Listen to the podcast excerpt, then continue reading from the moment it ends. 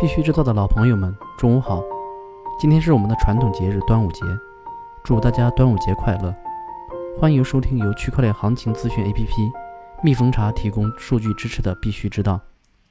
首先来看数字货币行情，蜜蜂茶二十四小时行情早报，今早八点数据：BTC 报价七千九百七十三点一二美元，二十四小时跌百分之一点二三，交易量为。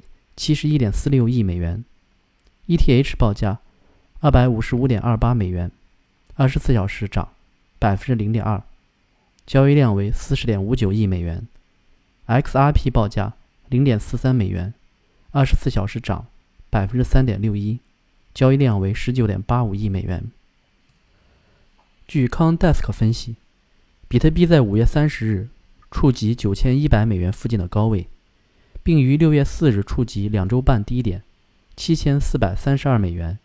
即便如此，由于伴随着黄金价格的大幅上涨，比特币此次修正值得注意。黄金在五月三十日以每盎司一千二百七十五美元的价格收盘，并于周三攀升至每盎司一千三百四十四美元。据悉，比特币和黄金的反向相关性在五月份有所减弱。康 desk 表示。值得注意的是，相关性并不意味着因果关系，但反向关系需要引起注意。黄金的潜在价格行为可能被视为比特币看涨逆转的预警。据 c o n t e l e g r a p h 消息，根据 SFOX 六月六日发布的最新波动率报告，目前加密货币市场的前景已从温和看涨转为不确定。尽管该报告承认加密货币的价格，在上个月大幅回升，但报告称整体情绪正处于临界点，并警告称目前还不清楚有多少增长是源自于担心错失的情绪。此外，上个月币安被黑客窃取七千枚 BTC 的事件似乎对比特币的价格影响不大，表明加密市场的基础设施已经成熟。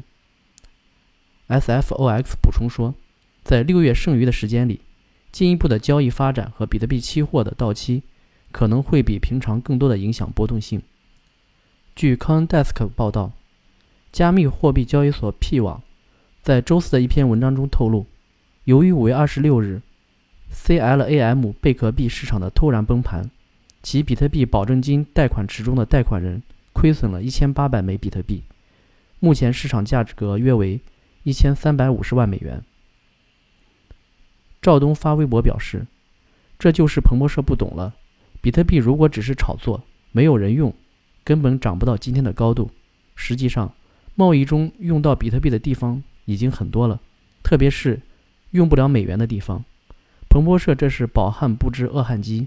全世界有二十多亿成年人没有任何金融服务，这才是数字货币的未来。”据此前报道，上周末，彭博社在一篇文章中称。比特币价格虽然再次崛起，但也难以掩盖一个让人不安的事实：除了用于投机，几乎没有人使用比特币。来看数字货币要闻。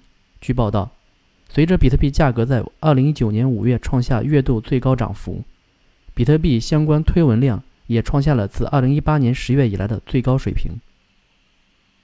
据报道，Facebook 目前计划在6月18日发布其加密货币白皮书。解释其加密货币的基础知识。该公司负责北欧金融服务和支付合作伙伴称，该加密货币确实将与多个货币挂钩，而不是单一货币，比如仅仅与美元，以防止价格波动。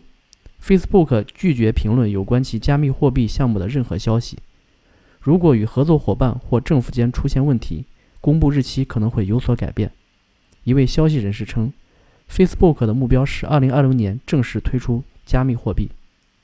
CNBC 今日透露了有关 Facebook 加密货币项目的高层管理人员的更多细节。根据 LinkedIn 上的个人资料，目前已知共100人正在为该加密货币项目工作。据报道，Facebook 还没有完成招聘。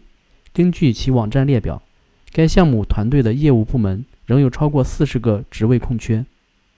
交易所方面。BN 已经聘请戴尔和 NBA 前战略高管担任全球战略官。区块链产业方面，据《Contelegraph》消息，微软已经在巴西注册了一个旨在提高农业部门工作效率和农业人工智能平台。该应用通过使用区块链、物联网、人工智能和大数据技术来提高农业生产力。目前已经在美国、印度、新西兰和肯尼亚的农场推广，并成功使农业用水量减少了百分之三十。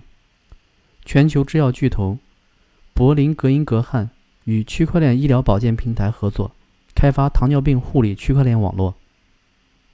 据 CCN 报道，百分之七十四的挖矿活动依赖于可再生能源。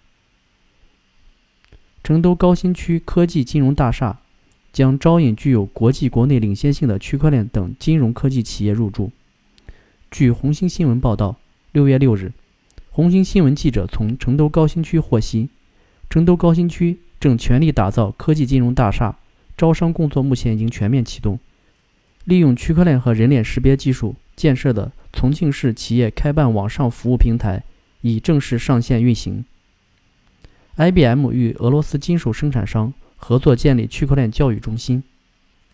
全球政策方面，美国证券交易委员会主席，加密货币应该受到与股票和债券不同的监管。据 CNBC 消息，美国证券交易委员会主席最近加入了美国证券交易委员会 SEC 在加密货币监管历程方面的讨论。他表示。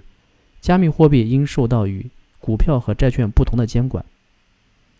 美国会议员称应通过立法缓解不适当的加密税收。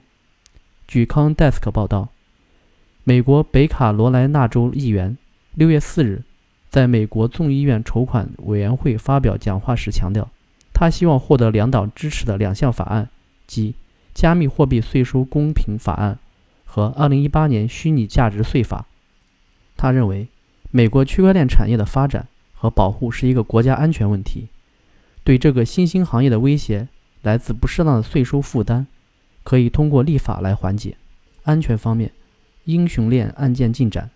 近日，湖南省衡阳市朱黑公安分局英雄链专案组民警公布了该案件的最新进展：刑拘二十四人，批捕九人，取保候审七人，监视居住一人。刑拘在押一人，在逃六人，分别逃往美国、印尼、新加坡和印度。扣押电脑三台，手机二十三台，暂扣资金三千万元。六月四日，温州法院审理了一起骗取虚拟货币出售牟利案。二零一七年，两名大学生骗走了两名网友共六十个虚拟货币，并出售获利三十余万元。法院以非法获取计算机信息系统数据罪，分别判处两人三年十个月刑期。好了，今天的节目就到此结束，感谢大家收听，我们下周一同一时间再见。